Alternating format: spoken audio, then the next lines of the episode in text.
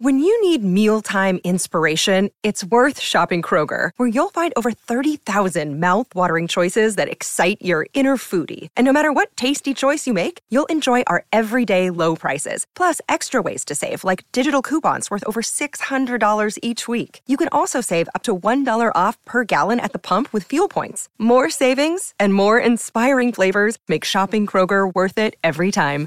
Kroger, fresh for everyone. Fuel restrictions apply.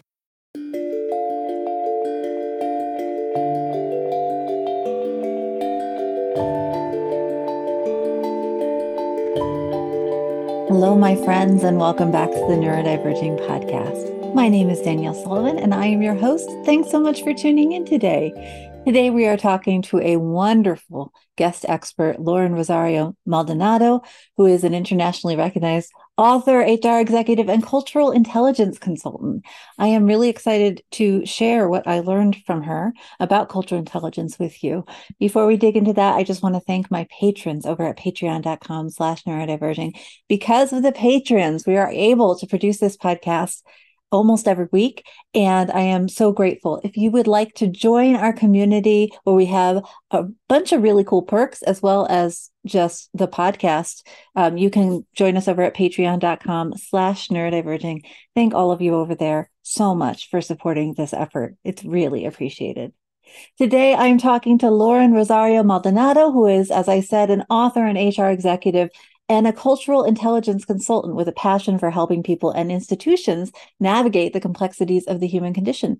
Loren is also a late identified ADHDer. She is currently the chief people scientist at Cultura Inc., and she's releasing a book very, very soon called Becoming the Change The Power of Cultural Intelligence. The book provides readers with a distinct and thought provoking perspective on how embracing cultural diversity can unlock personal growth and foster a deeper understanding of oneself and the world. Today, Loren and I are talking all about the intersections of neurodiversity inclusivity in the workplace and cultural intelligence in the workplace. In many ways, neurodiversity mimics cultural diversity, though they are not the same. And so there's all sorts of intersections between the two topics that Loren and I were able to tease apart a little bit. I hope you'll really enjoy the interview. I had a great time. Loren is a fantastic guest, and I hope you learned something from it. Enjoy. So, welcome to the podcast, Loren. I'm so happy you're here. Um, to start us off, would you be willing to just tell folks a little bit about who you are, where you are in your life right now, and what your passion projects are? Hi, Danielle. Thank you again for having me here today. I am Loren Rosaldo-Maldonado, and I am a leadership development consultant who, after spending over 25 years in corporate America, launched my global consulting business earlier this uh, this year, focusing around leadership development for individuals rooted on cultural intelligence and cultural humility uh, research. My latest passion project is I have been working on a book for the last two years, and it finally launches or publishes, I should say, this fall, late uh, November to early December. And so this work is a culmination of both my corporate America experience, my journey towards becoming culturally intelligent, and uh, highlighting people across the globe who have done that as well. That's so exciting. Congratulations on your book. That's such a huge project. I'm sure it feels great to be almost at the finish line with that. yes, yes, yes. I, am excited. I think uh, writing, rewriting, and rewriting and rewriting again is it seems to to fit these days. Yeah, yeah. It's it it is well for me anyway a frustrating process, but one that really requires us to hone in on exactly what we mean and exactly the way we want to say it. And I always find it a clarifying process. So I, I, like that reframing it as a clarifying pro- uh, process because I mean, you'll relate. You get inspiration from anything, mm-hmm. from iguanas to the air to the you know the palm trees or sand. It's incredible. So sometimes I have to kind of stop myself and say, okay, yeah. This, this is the most viable product today. Let's, yeah. Let's stop. yeah. And, and I, I think many of us uh, with certain types of brains, especially, but all kinds of people have so much creativity and I find myself wanting to put energy into 20 projects at once. I hear the same from clients and it's always about figuring out well for and for each person, I guess your your process of discernment about what you're going to choose to put your energy in is different. For me it's always about which one of these things is going to serve folks best in this moment um, or serve me best occasionally but then I, I, work you know with folks who are evaluating their lives differently and, and understanding things differently and and everybody has to come to their own understanding of how do i evaluate right uh, this project over this one over this one over this one um, and often i end up not doing the clarification process of rewriting and rewriting and rewriting because it feels hard to want to put energy there when there's all these other things so Yes, it's a big process. I can totally relate. I um I only have one child, but I if you have children, um, I can equate it to having multiple children, right? The first one, you follow the book to the T. You you you're, you're monitoring every breath that the child takes Uh, for, for everything. But by the second child, you know, you're thinking, oh, okay, okay, this is fine. Okay, well, you make some concessions. Well, I'm in the first child in row seats where I, you know, I, th- this book is is like having my child. And yeah. The clarification process is is that much more painful because I'm thinking, well, and what about this? And what happens if this person reads it? And I want to reach this one. And just there's many, many rabbit holes. Yes. Yes. You want to serve everybody all the time and it's not a, a, a, reasonable expectation to put on yourself or anyone. Yeah. Well speaking about your book and i'm very excited to get my hands on it can you tell folks we haven't discussed cultural intelligence on this podcast before really at all i think maybe a, a little bit sideways occasionally do you have a go-to definition or set of definitions that kind of we can use for this conversation just to orient folks in what cultural intelligence is and um, why it's important, especially in the workplace? That's a brilliant question. And to put it simply, it's a it's a framework that helps you understand differences. Um, and it's it provides you with the skills that you need around doing that. And that's that's as simple as I can as I can put it, right? It has four different dimensions that that intersect to help you do that. And what I like most about it is the understanding differences part. Mm-hmm. Because uh, we talked about this a little bit before in the workplace, you don't understand a lot of these differences. And sometimes, you know, there is there is some language around that, but not necessarily intuitive enough to where everyone can partake. So what I like about neutral, what about what I like about cultural intelligence is that it provides a neutral language to do that. Wonderful, thank you. So how would you say that cultural intelligence as a framework fits in or doesn't with sort of neurodiversity framework of this idea that we maybe have a broad range of different kinds of brains?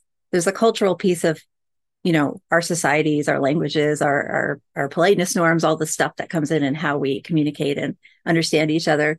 And then there's also this sort of neurological layer right? That does it does it sort of fit on top? Does it does it interthread with it? How would you or what do you the latter it definitely interthreads i love yeah. that i'm going to use that if that's okay oh please i'm glad it's helpful uh, it, it, it does apply because part of the myth that is ascribed, whether implicitly or explicitly, to culture is that it has to do with ethnicity and race. Mm-hmm.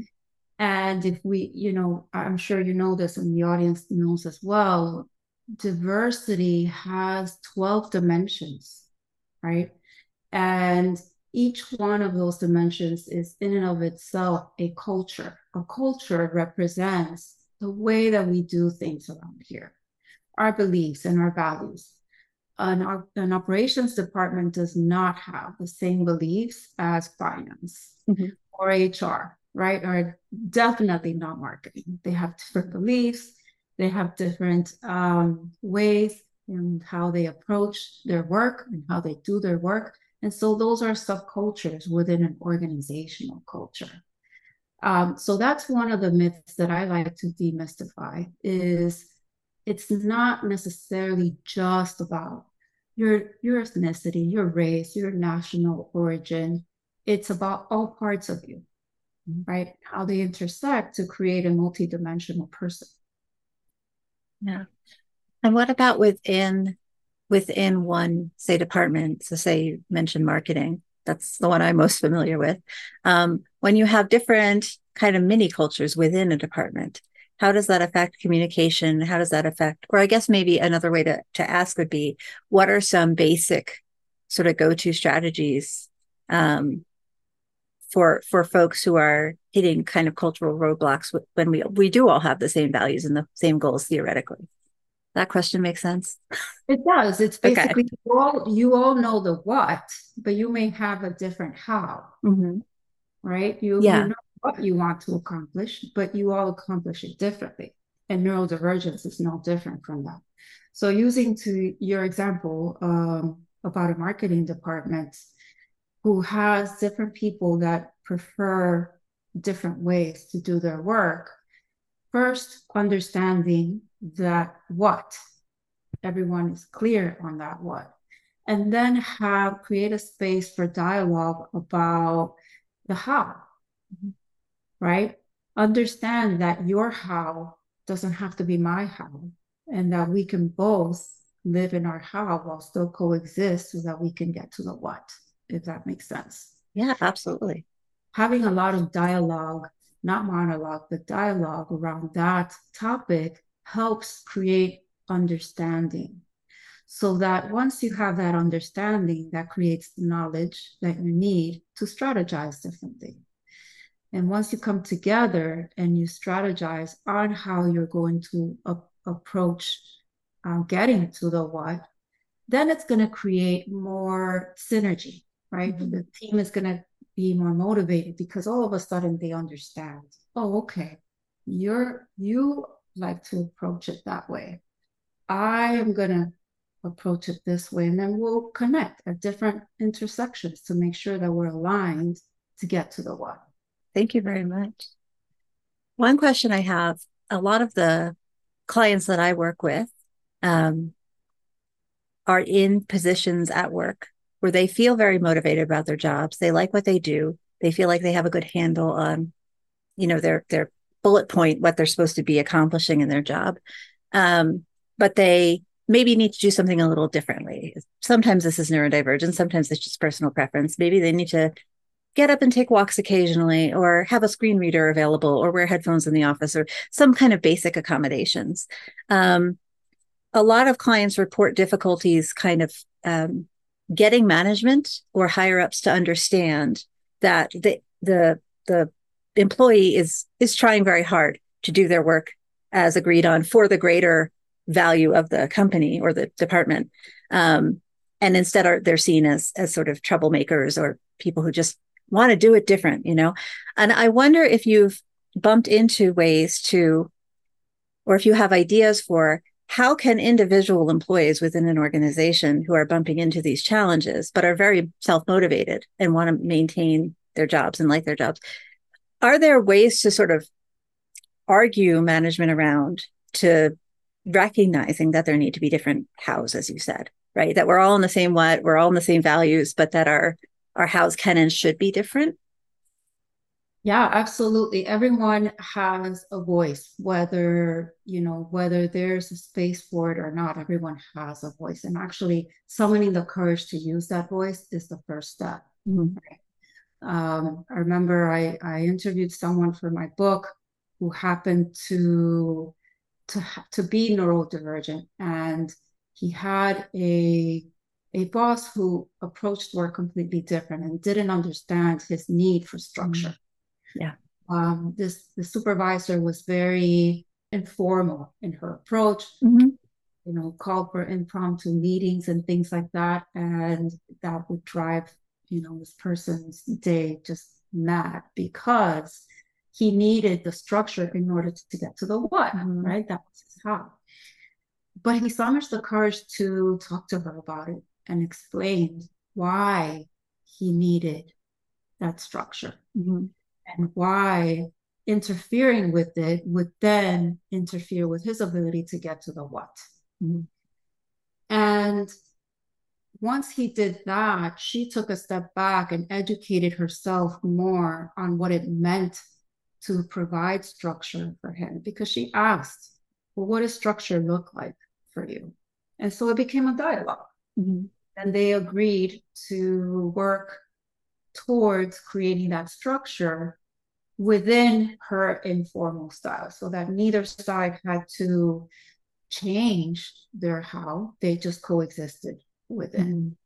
And so it is a great success story, and, and there may not be as many success stories like that, but it's an example of the importance of having a dialogue, understanding what you need in order to succeed in your role, and then creating a dialogue with management, with executives around what that entails and why it's important.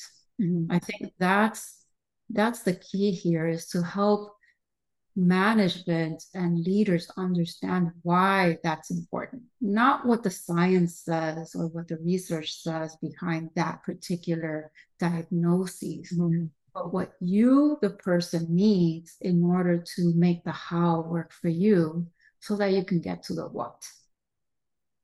Thank you. The framing's really helpful. I think that I do have clients who have engaged in a dialogue with higher ups and had a lot of success. I also have clients who, for whatever reason, are not in a safe space to disclose, or and so you can ask right for some basic things without disclosing a, a diagnosis in many cases, but some companies won't even listen to you without those diagnoses, which is very frustrating. And I I've seen a lot of clients they either succeed in opening a dialogue and management is responsive and something you know they're able to continue forward in creating a plan of accommodations or or opening up um, the the house to the whole department.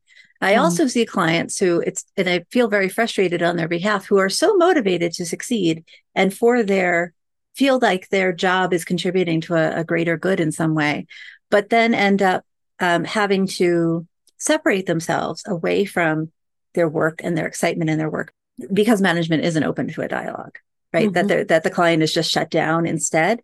Um, and so I love the idea of if we ha- if it has to be on us, right? If the system isn't going to change by itself and it has to be on us to to have the burden to go and change it, um, that there's a framing of bringing it up as a we both want this, you know, I need to do it this way to get to this this this point, right? And and can you let me do this, right? Or can we talk about how I can accomplish both of our goal you know, in my own way.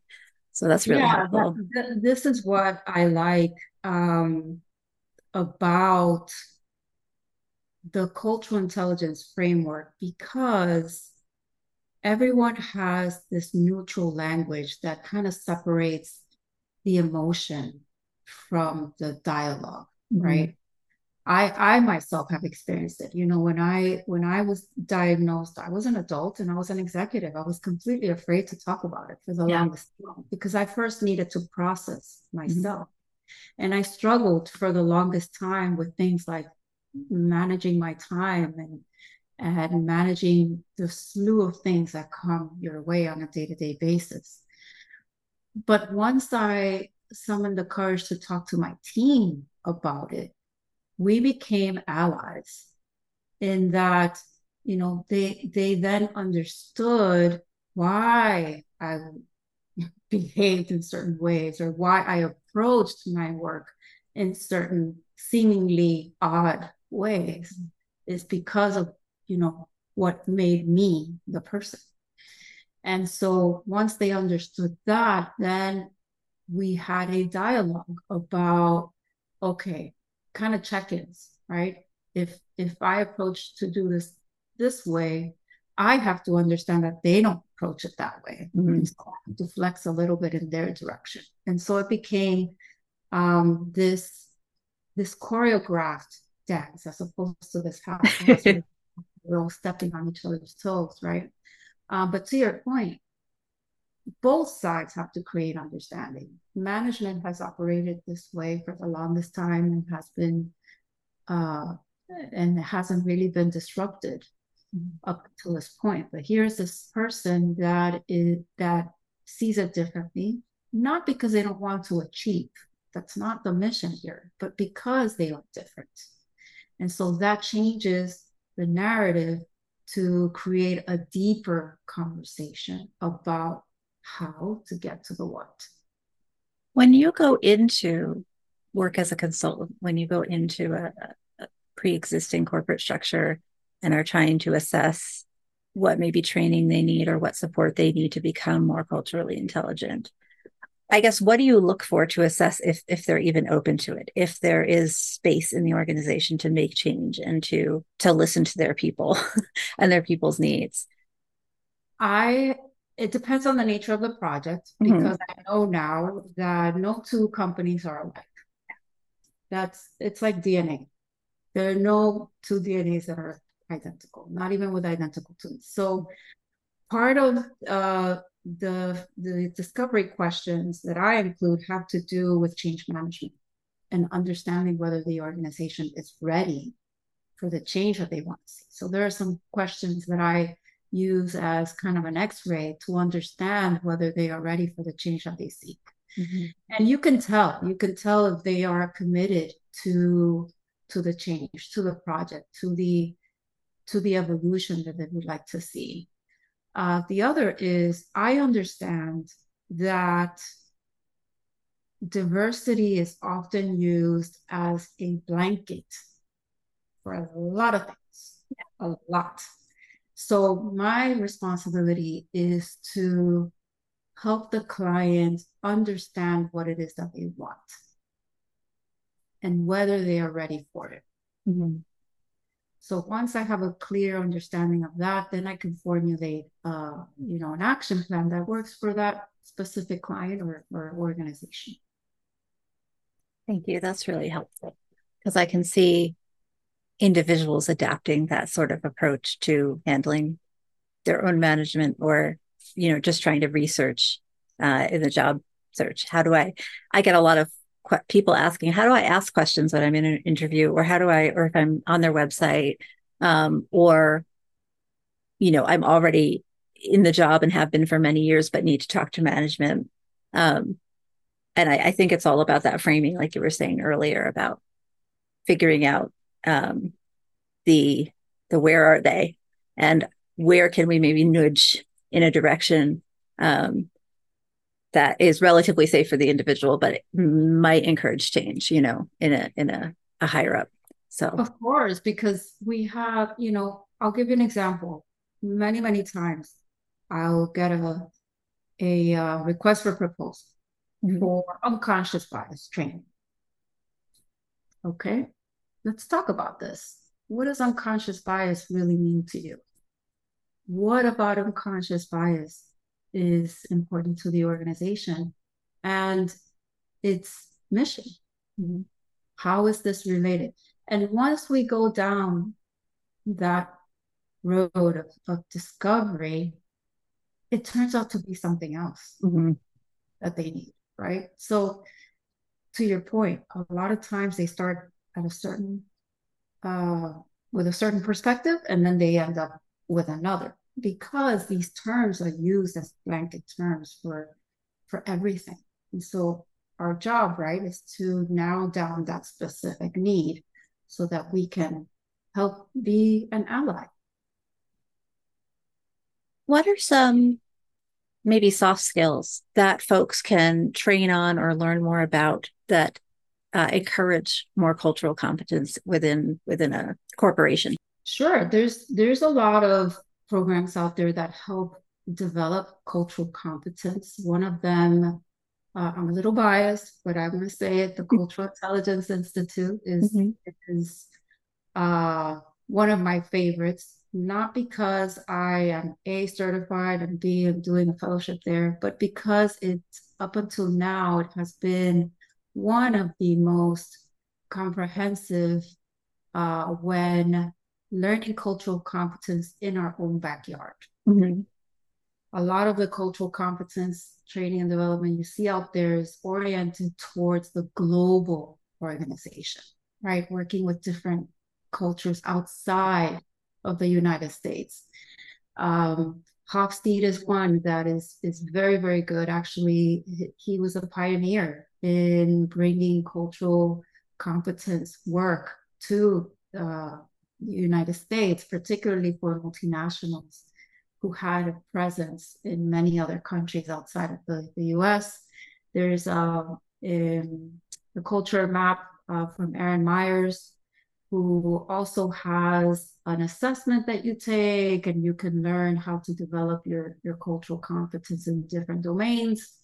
Um, there's also another one called My Guide, and I apologize because I don't remember the name of the organization, but it is another assessment that you take and it helps you keep track of, of your progress along the way.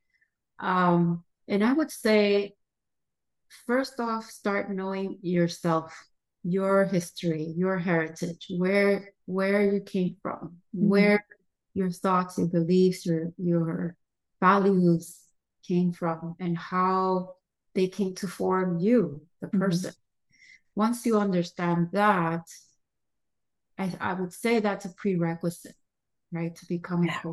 competent because our values came from somewhere. We learned it from somewhere. We we believe what we believe because we learned it from somewhere. And understanding that creates expansion to understand more and to understand differences. Mm-hmm. Thank you. Um, listeners, I'm going to put some links to some of the things Loren just mentioned below if you want to check them out. We'll have to Google and find them. Uh, we work a lot on values in coaching. Um, I think that, and I've talked about this before on the podcast, I think that a lot of folks, especially late identified adults, come in and are sort of re resetting almost their entire self identity um, after getting the information around how their how their brain is working um, and maybe reevaluating where they fit in their their worlds. And a lot of times we have we we end up working on um, exactly what you just said basically. What are the most important values that you use to make decisions or ideate on your own life? And then you know which of these values are things that you truly honestly in your heart authentically believe and which of these are things that you picked up from parents, society, church, the TV, like wherever else that you feel like you should be engaging on, but you don't actually authentically believe. And just doing that initial step of splitting out what's kind of true to you and what's a should, just to shorthand it. Um, what's what the thing you think you should be doing that maybe you don't actually care about that much. Um, I on my own, I can say, and for other clients, I've seen it do a lot of the initial work of becoming curious about figuring out, oh, you know, everyone has these sets of values and what are my values at work? What are my values with my family? What are my, you know, it can it can be really mind blowing, I think. Um, when when you're in, in the space of not knowing who you are or where you are, what you're doing, sometimes after a diagnosis. Um, so it's it's really interesting and and kind of exciting to me to hear the carry the follow through of that um, between kind of that self identity piece self understanding your self understanding yourself self understanding of your culture and and then carrying that into well how do i communicate best and approach with curiosity all these other kinds of people with all these other kinds of thinking patterns and all these other kinds of um, backgrounds and, and understandings of the world. So that's really exciting to me. Of course. And you you said it perfectly right? It starts with yourself. You have to go in first before you go out. So the end part is understanding that history, understanding where these values come from. So then you can sit there and take perspective and then go out and seek perspective. Talk mm-hmm. to others about it. Talk to others who are different and then understand those differences. And once you do that, then you can coexist within those differences, right? Not to sacrifice or change your own values, mm-hmm. but to understand. Because once you understand, then you can you can have a dialogue around yeah. that. Yeah. I, I think it's easier to find common ground too when you have more certainty around what your ground is.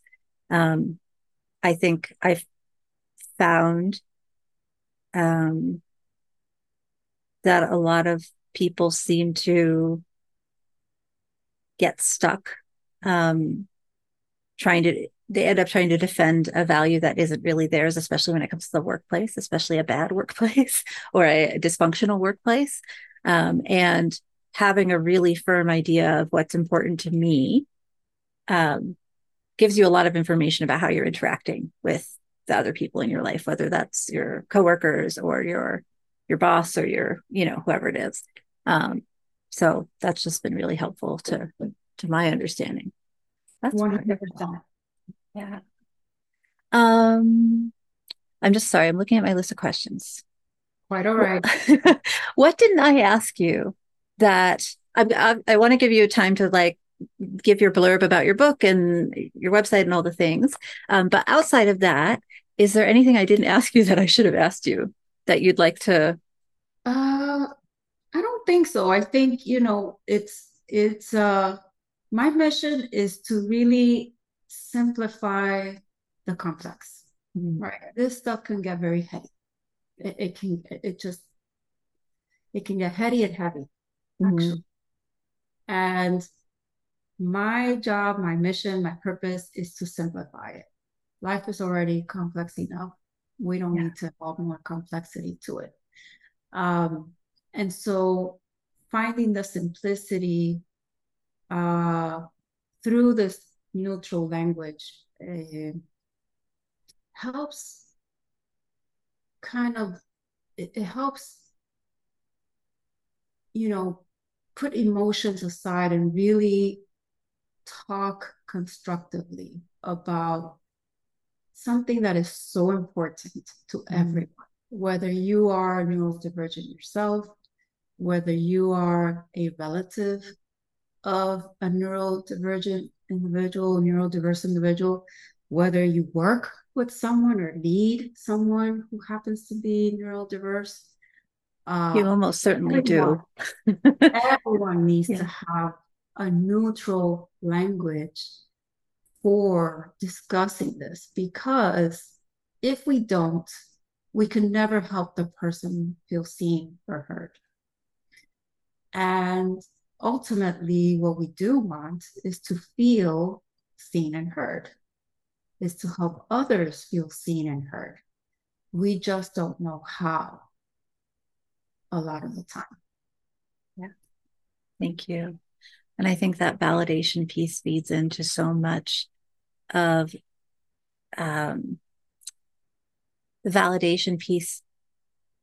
If everyone could feel more validated more of the time, I think we would get a lot more of the big problems solved a little bit faster, just because knowing that you're understood or that people are even trying to understand you brings so much more confidence and energy into the work we do, whether that's kind of professional space work or social justice work or any kind of kind of human projects. Um, so that's so I'm so glad you said that. That's such an important piece, I think. Absolutely. And and you know, I don't want to I don't want to negate the the complexity about it. That's that's of not course. at all what what I, you know, aspire to do. I just I've seen time and time again and experienced it myself how a lack of understanding can lead to so much conflict. Mm. And if you do a deep dive into each each situation, time and time again, it comes from a place of misunderstanding. Um, so understanding alone, starting with yourself, like you mentioned, understanding your values and validating those values, what they mean to you in your identity hierarchy, right? Then you can understand others who have a different identity hierarchy. And that's where you can create connection because then you can validate that person's emotions because yours have been validated. Mm-hmm. Thank you so much, Loren. I really appreciate your time. Um, can you tell folks a little bit more about where they can find you online and also your book? Where can they find that when it comes out? Absolutely. You can find more details about the book at lorenrosario.com. It's L O R E N R O S A R I O.com. You can find me on LinkedIn, uh, Loren Rosario Maldonado. It's L O R E N R O S A R I O M A L D O N A D O. Um, you can also find more work, more on Cultura's work at cultura.global. It's uh, www.cultura.global. Thank you so much. I really appreciate it. Thank you so much, Danielle, and I appreciate you having me today. Thank you. Of course. I'm so glad we made it. Thank you so much for joining me today on the Neurodiverging podcast. I hope you learned something. I hope you had a good time. Please check out the link to Loren's website at Cultura and also her book down below in the show notes. You can also find show notes, transcripts, and lots of other resources about the podcast on neurodiverging.com. And thank you again to my patrons for supporting our ability to do this podcast. Uh, if you'd like to join the Patreon for a couple bucks a month, you can get ad free podcast episodes. You can get access to our weekly body doubling accountability group and our monthly parent meeting and hot seat coaching. All of that and more is at patreon.com slash neurodiverging. Thank you all so much for being here today. And please remember, we are all in this together.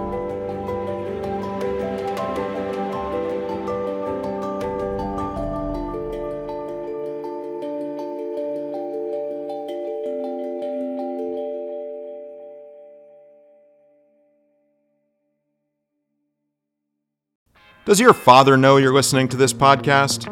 Well, when you're done, why don't you stop by and check out a show that is 100% dad approved Dadages. Hi there, I'm Chad Higgle. If you're looking for useful insights and practical advice you can actually apply to work, family, education, philanthropy, and just life in general, check out Dadages. That's D A D A G E S, wherever you listen to your podcasts.